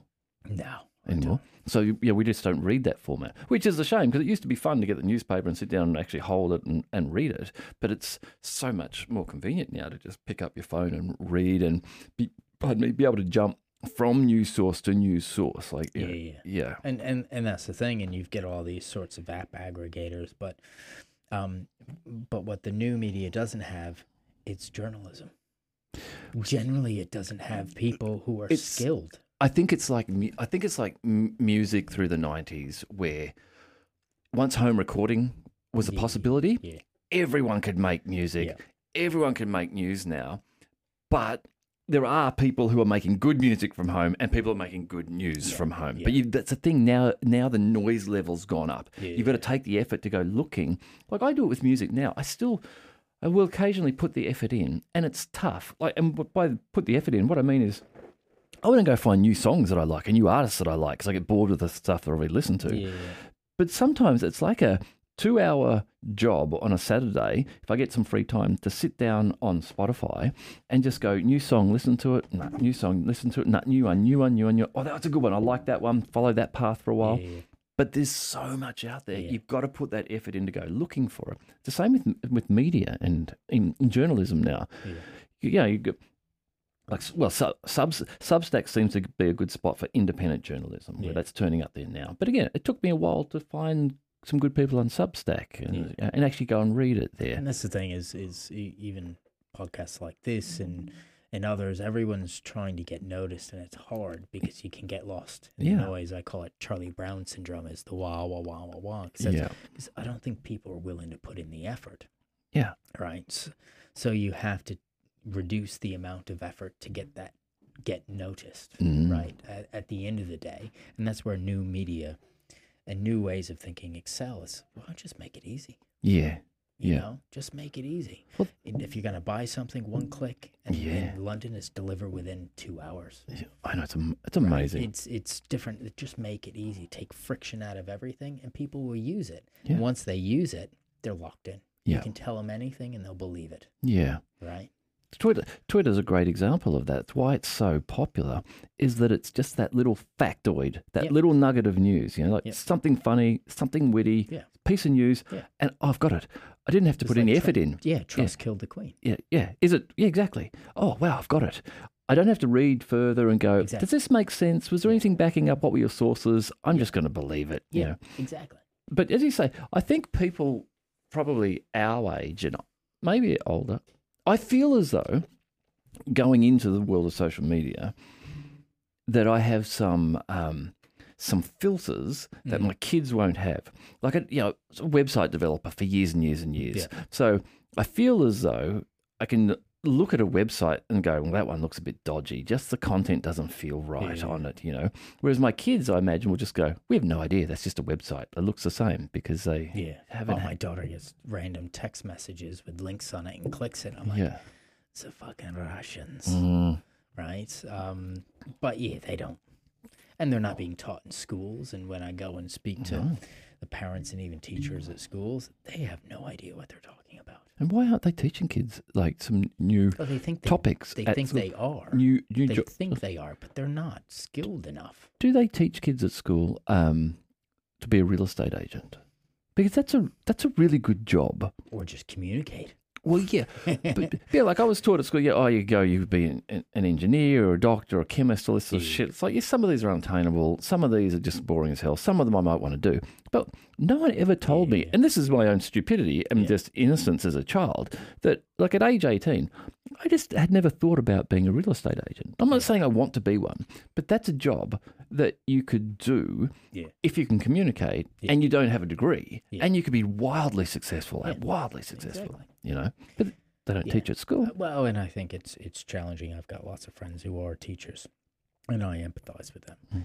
to do the most important job, arguably, in the world outside of medicine, and get paid nothing for it. Oh yeah, I mean, for the love Education. of God, I, I agree hundred percent. There should be. it's a complete waste of the teacher's time. It's a we. It's a waste of every person's potential. These little brains, these super Exactly. fucking humans who are just being bored to death with stuff. Now, I'm not saying that's happening all the time, but I certainly feel like a there's not the effort put into schooling There isn't. and, and investment. and we, we were just out the other night and um, chatting, and she's quite a passionate teacher. That's Mm. she loves what she does, and she's really frustrated because for the for well over a decade, New Zealand's been dropping down in OECD rankings. Standards, yeah. Assuming you put weight behind these standards. And long story short, she was saying, well, a lot of it is funding. Right? Yeah. We just don't spend money on this stuff, but that's not unique. What tends to be unique with many of the public schools in New Zealand is student led learning. Like Yeah. it's just let's just let the kids be kids. Yeah. Let's just math is important, literacy is important, but you know what? Let's let them be kids. And everybody's like, you know what? That's actually a brilliant idea because I think most people would agree. But then we letting kids be kids later in Yeah, life, yeah. and they forget that the world, the whole world out there, there's a hundred million Chinese PhDs being produced Yeah. fucking every year. Same in India. That yeah, it is important and it, and and it's cool to be you, but you're going into a Oh, world who does not care. Yeah. You're going to a real world where there's They do real not care problems. whether you're happy. No. Can you get the job done? In fact, they want you happy. Keep fucking working because you're gonna work for them. yeah. right? And anyway, she's she struggles. I'm like, well, why do you do it? And she makes actually good money, being you know fairly high up in a particular school. Um, but it's it's it's an ethos up and down the country, which isn't unique to New Zealand. The U.S. has equivalent challenges, Mm. probably at a, a far greater scale. Um, and it's just hard. It's impossible. But it's our kids that suffer. The the US though in some states now are bringing in you know those policies Yeah. of if you're a a, a, a- black kid or something like that that Yeah. you you know you don't have to do the exams or Yeah. and I just can't see how that's not counterproductive for those poor kids because they're not going to be educated and pushed to do the exams and pass the exams and therefore have the qualifications to go on and, yeah, and succeed in the real world. it's even worse. It's and we see it in in professional life, which we won't obviously talk too much because everyone here is related, and we're all going to lose our jobs if we go too far down the track. But um, we we see that that it's just unfair on the individual, Yeah. right? You then because you can see the masses, especially ignorant masses, to the conversation we had the other. day. Oh, he only got that far because Yeah, he's black. She only became chief exec because she's a woman Yeah. because there is there is i believe an element of reverse discrimination to break old models but we don't need potentially as much tokenism because it Yeah, demeans Exactly. the individual's You- accomplishment You want whoever gets that role to get there on their merits, yeah and you always want that to be the system. Now, if there's a challenge with certain people getting the education to be able to get the merit, that's where the focus Yeah. needs to be here. How do we fix that problem Yeah. so that all these people have this equal opportunity to become educated and learn skills and then go into the the race to see okay well who's the best for that role Yeah. you know that's but that's it's it's it's just you, you, you're addressing the you're kind of addressing a symptom by just by tackling it this end yeah rather than addressing a problem at this end. yeah but it's also it comes back to ideology Yeah, right? And and and I'll pick on America because you know I'm an American. I can probably get away with it. There's an ideology how I'm not clearly racist at at all, but oh, black people just don't work hard enough or all this. No, they just don't have the same number of opportunities because guess what? White people keep all the flipping money. They mm-hmm. know how to avoid all the taxes. They know all this sort of stuff. So when you create awesome policies, maybe not that one that skips a few levels just to create the opportunity, they're constantly getting beaten down in the American version of tall poppy. yeah. There's there's big cultural challenges, Massive. but those but there's those cultural challenges extend um, not only separated by color, but just generally. Like if you're a what's the area in America? I can't think of it. It's like the the redneck area, where the, the but the, no, it's like I want to say the Appalachians, but I don't think that's right. Oh, that's in New York. So No, thanks. it's not there. oh yeah, yeah No that's, that's where it is. I can't think where it is. Um, but there are poor, there are poor white kids. Like there's a whole strata of poor white kids, and Yeah. they're and they're in the same situation. There, they don't have the education. Yeah. They're never going to get out of being this redneck culture. Yeah. That. The, the cultural problem is a problem here for them. You know that somehow that you need to address that cultural problem not, this is not dependent on the skin color. These are white kids who are never going to make it anywhere. You know. It- somehow address those cultural issues that lead their them to be in a culture where you know, partying all the time is good, or you know, just wearing my wife beater and going out and getting drunk and making I'm being Yeah. ridiculously stereotypical here to make a point. You know, Yeah, making moonshine and stuff is what we want to be doing all the time. It's like Yeah. no. Yeah. Oh man, there's an amazing guy called um, Thomas Sowell. Thomas Sowell. He's about 90 now. He's if I was going to vote for someone as a president, I'd vote for him. He's Is about he like Joe Biden's age? Yeah, he's older. He's uh he's a 90 year old black economist Mm. in the states. He is a he is a dude. Mm. So he just has like looked at all the economic data about things like this, about you know, like cultural influences and how they Mm. cause problems, and that it's not the color of your skin that causes these problems. No, in in, in a lot of cases, not, it's Yeah, not. It's, actually just economics. yeah, it's economics and, and culture. Yeah. Really And- and clever guy. The thing that's got me quite quite bullish about this is big business have already started solving the problem because capitalism. Back to our early conversation, capitalism finds ways around this. Yeah. So you see companies, audit firms like PwC, tech companies like Google, just saying you don't need a degree. Mhm. We don't care No. if you're black, white, binary, non-binary. We Can you do the job really well? We'll give you a job. and, and even that, they're saying, I don't care if you can do it. Because I think what they're really saying is no one's teaching you how to do the jobs I have or for the roles that don't exist Mm. Ah, yet yeah. in academics, So just Come in get on board and we'll get we'll teach you. right? Come in the door. They're really embracing all that, you know. But you do see that in the, in the tech field, in the hacking field. It's like you know the real black hats have turned white hat, and th these guys aren't guys who went to university for five years and got a computer science degree. It's like these dudes were fourteen years old and were hacking DNS routers in their sleep, and they're fucking good naturally. They're just and, and business finds a way around it. And, and maybe it started with solving a diversity problem by first recognizing they had one, but then they, they saw the economic benefit, saying actually, if we look and we get at and we get a bunch of different people in a room, they come up with better outcomes than just a bunch of white dudes or middle class ladies or poor people, whatever. Diversity creates money. Well, look, yeah, but that's but that's because it's it's having a, a meritocracy effect. Yeah. you know, like it's actually it's like if we're getting people in and they're all diverse, and the outcomes of it are really good. Yeah. but that makes sense. Yeah, and you're right. The capitalist system is going to find that and make that work. there still is a meritocracy. I mean, New Zealand's just like everyone else. What what was the the Herald said we're going to hand something down like a trillion dollars or something ridiculous like 12 trillion. I didn't read the article cuz I don't pay for it, but um it's it's basically inheritance. All the wealth that our parents, not maybe not ours because we're foreigners. You passed the same exam I did Yeah.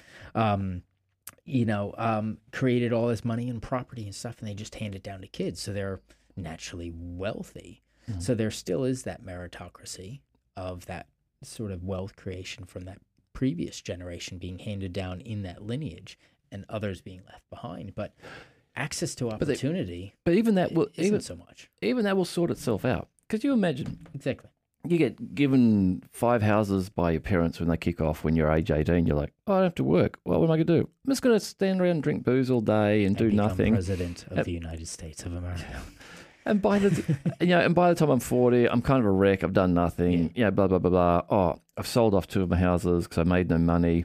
You know, there's that natural economic Yeah. balancing where, or on the other hand, you get five houses from your parents, and you go, okay, probably conservative and focused. I'm going to work hard at this Yeah. and rent them out and look after them, maintain them. And when I'm finished, I've got 22 houses. So you're like, well, that's okay because you took that, you did something constructive with it, you worked at it. But that's that's the beauty of competition, capitalism. Yeah. and I'm not overly capitalist, um, but it weeds out the weak. Yeah, well, and it's look, it's it's better than the idea of socialism, where you say, well, we'll have a central bureau of people who will manage that. wealth. Yeah, we'll, we'll, we'll just manage. We'll, like, we'll tell you what the prices Yeah, need yeah, to be for everything and who you can trade with. It's like you can't manage that. You've got this organic, evolved market system which naturally manages this itself. And you're trying to do that with a bunch of people, it's just it's not going to work. You're going to get it wrong, and you're going to end up with people starving, like happens. It, it works for the people in that bubble making the decisions. Yeah. Right? I mean, we can point to religion. That's how religion taken has taken over the world, and the people that benefit are the ones at, in the church, Yeah. um, at the top of various churches or various religious institutes, and we see that in other scenarios. But yeah, capitalism. I think what we've learned is that some of our our thoughts of laissez-faire capitalism or laissez-faire economics, I should say, and free market capitalism is just utter bullshit. That markets might be efficient; they're not always intelligent. Right. Mm, yeah. So we can't just let them run Yeah, riot. oh, yeah. Look at Greenspan, open up the world, all this wealth creation we talked about earlier. It was amazing. Globalization, people created money out of thin air, and then it just went too far. Yeah. And and so the role of government really should be guardrails, but governments aren't set up for that. Governments are they're salespeople, right? They're just there to keep their job every three years in this country or four years in the U.S. Well, rightly or wrongly, the Twitter bots told me today that the New Zealand government has increased 20, public sector has increased 27% since 2017 in the number of employees. So that's that government is just getting bigger and bloated. Like, have we got 27% more things we need the government to control for us in the last four years? Oh, but yeah, I don't know if it necessarily works like that. But I think it's a it's a recognition that over the last couple of years, things happened that weren't planned for properly. So we need to bring in outside experts. Right. This is where you bring in the firms that that do these things, the foreigners from other countries, and do in consulting engagements. So it's it has gotten bigger, but it's also a symptom of throwing people at a problem. Mm. Right, and this is where Americans, for all their arrogance and imbecile, imbecile, im, uh, Imbecilic. yeah, imbecilic. There you go. That's better. The American here, um, what they get better than most people, if not anyone, is they don't throw people at the problem anymore. Mm. They throw ideas at the problem. Mm. They solve the problem in different creative ways. We here in New Zealand, we just throw people at the problem. Yeah, c- We're collaborative. being left further and further behind because of it. I think you're right. I think a lot of problems get solved that way. They're like, oh, we're going to get an expert, bring them in, and put them on the problem. And that expert might or might not be an expert, might or not be able to solve the problem.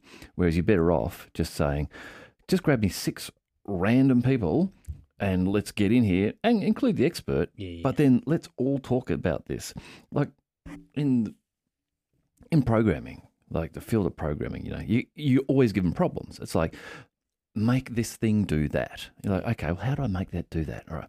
So me on my own, I sit down, I've got experience in writing code, so I can go, I can draw on that, I can do things, and you're, you're okay. It's way better if you got someone else who's a coder, or even someone else who's not necessarily a coder, who'll stand there with you over your shoulder, and then you go, okay, we're going to solve this problem. And they'll go, well, why don't you do that? Yeah. And sometimes you'll go, oh, no, you can't do that. And other times you go, fuck, why don't we do that? Yeah. And it's like, I'm the expert. I've done this for years, Yeah. but I'm trained down this path mentally. You know, my neurons will run that way. So I can't even think that way. And you've seen it a different way. And that's a way better way to solve this problem. Yeah, look, and I, I think it's a mindset shift that Kiwis recognize need to change. Political systems don't allow it to change because no one's elected for long enough times. And I'm not suggesting we'd want a, uh, a Putin who's there for life. You know, I'm not suggesting that, but um, Kiwis have recognized the fact that we, we can't just be farmers forever. And there's lots of agri tech, there's zero there's rocket labs there's things but we we actually need we need to be uh, move away from landlords one of the largest value creators in the country and exporters of primary industries. We have to have something else because this stuff will disappear. Yeah, we need we need to move into that disappear. that thought creation, intellectual property, that sort of stuff. and I'm, I'm always talking about you know we could be the silicon valley of the pacific. Yeah, we lack access to capital markets. We can fix that. Yeah, right? That's easy. We can we just fucking call Goldman. Say, Yeah. hey, bro, send some of your smartest twenty year olds here. do some tax deal and bring your American money. Yeah, there needs to be a real focus on that because you're right. We got smart people. Again, you focus, you put money, invest in education, so the people who are coming up are smart and aware and can work in these fields. And then you just start selling thoughts rather than having to sell. Yeah, but but when you have to get elected and you have very oil. strong, you know, um, legacy and very successful and very good industries in in farmer grower space, and again, it's not about attacking that space. It's about supporting that space, Yeah. just also hedging your bet. Yeah, it's, Right. it's, it's a transition. You support, support the yeah, you support that space. You invest though into this new area and just let it build. Right.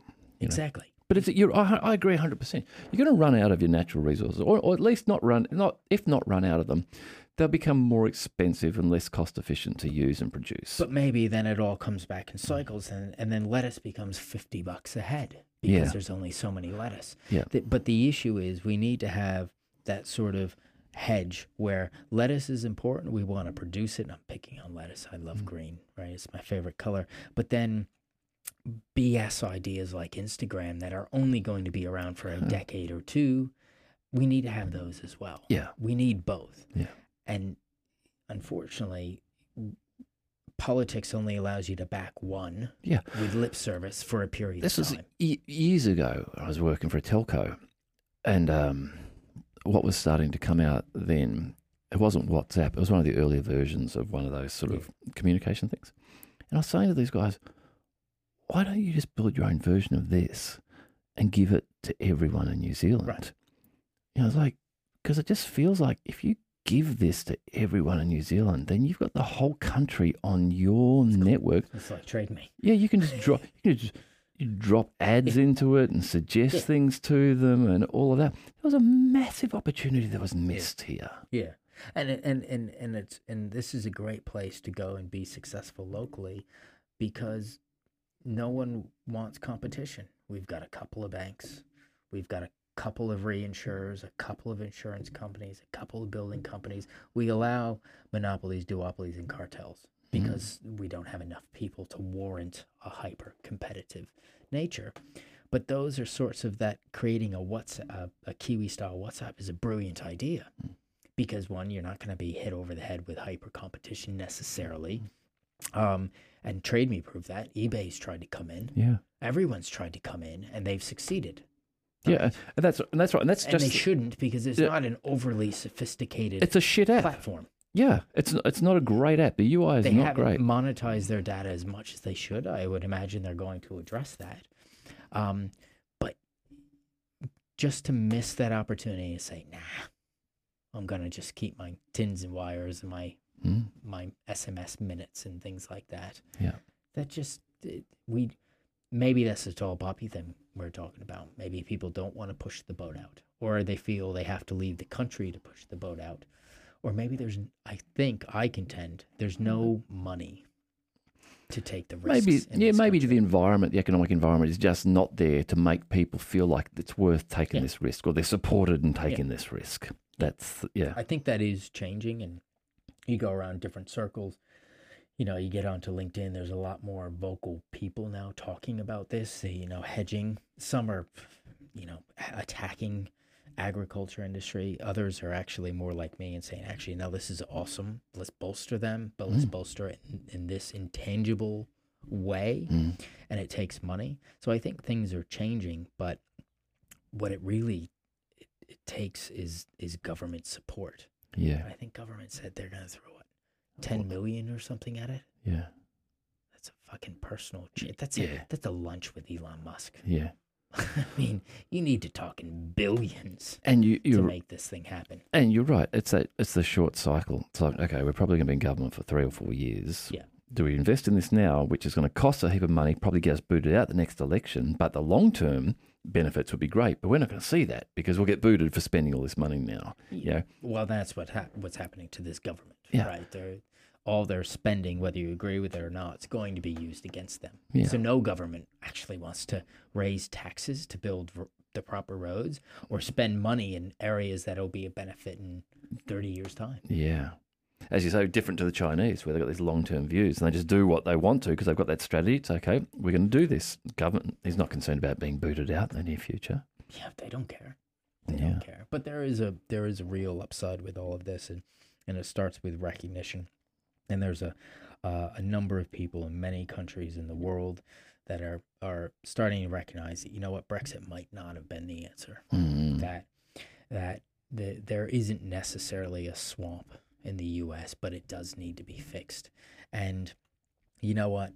Um, maybe we should be thinking beyond, you know, building our infrastructure in this country beyond just 10 years' time. Let's build it as if we're 10 million people, not five or four that we've got. So there is a groundswell. These things come in, in, in swing and roundabouts.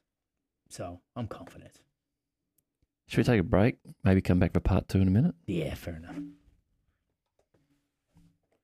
This is my contact. My ears are getting sore. Are they? yeah, from It's because you don't have hair.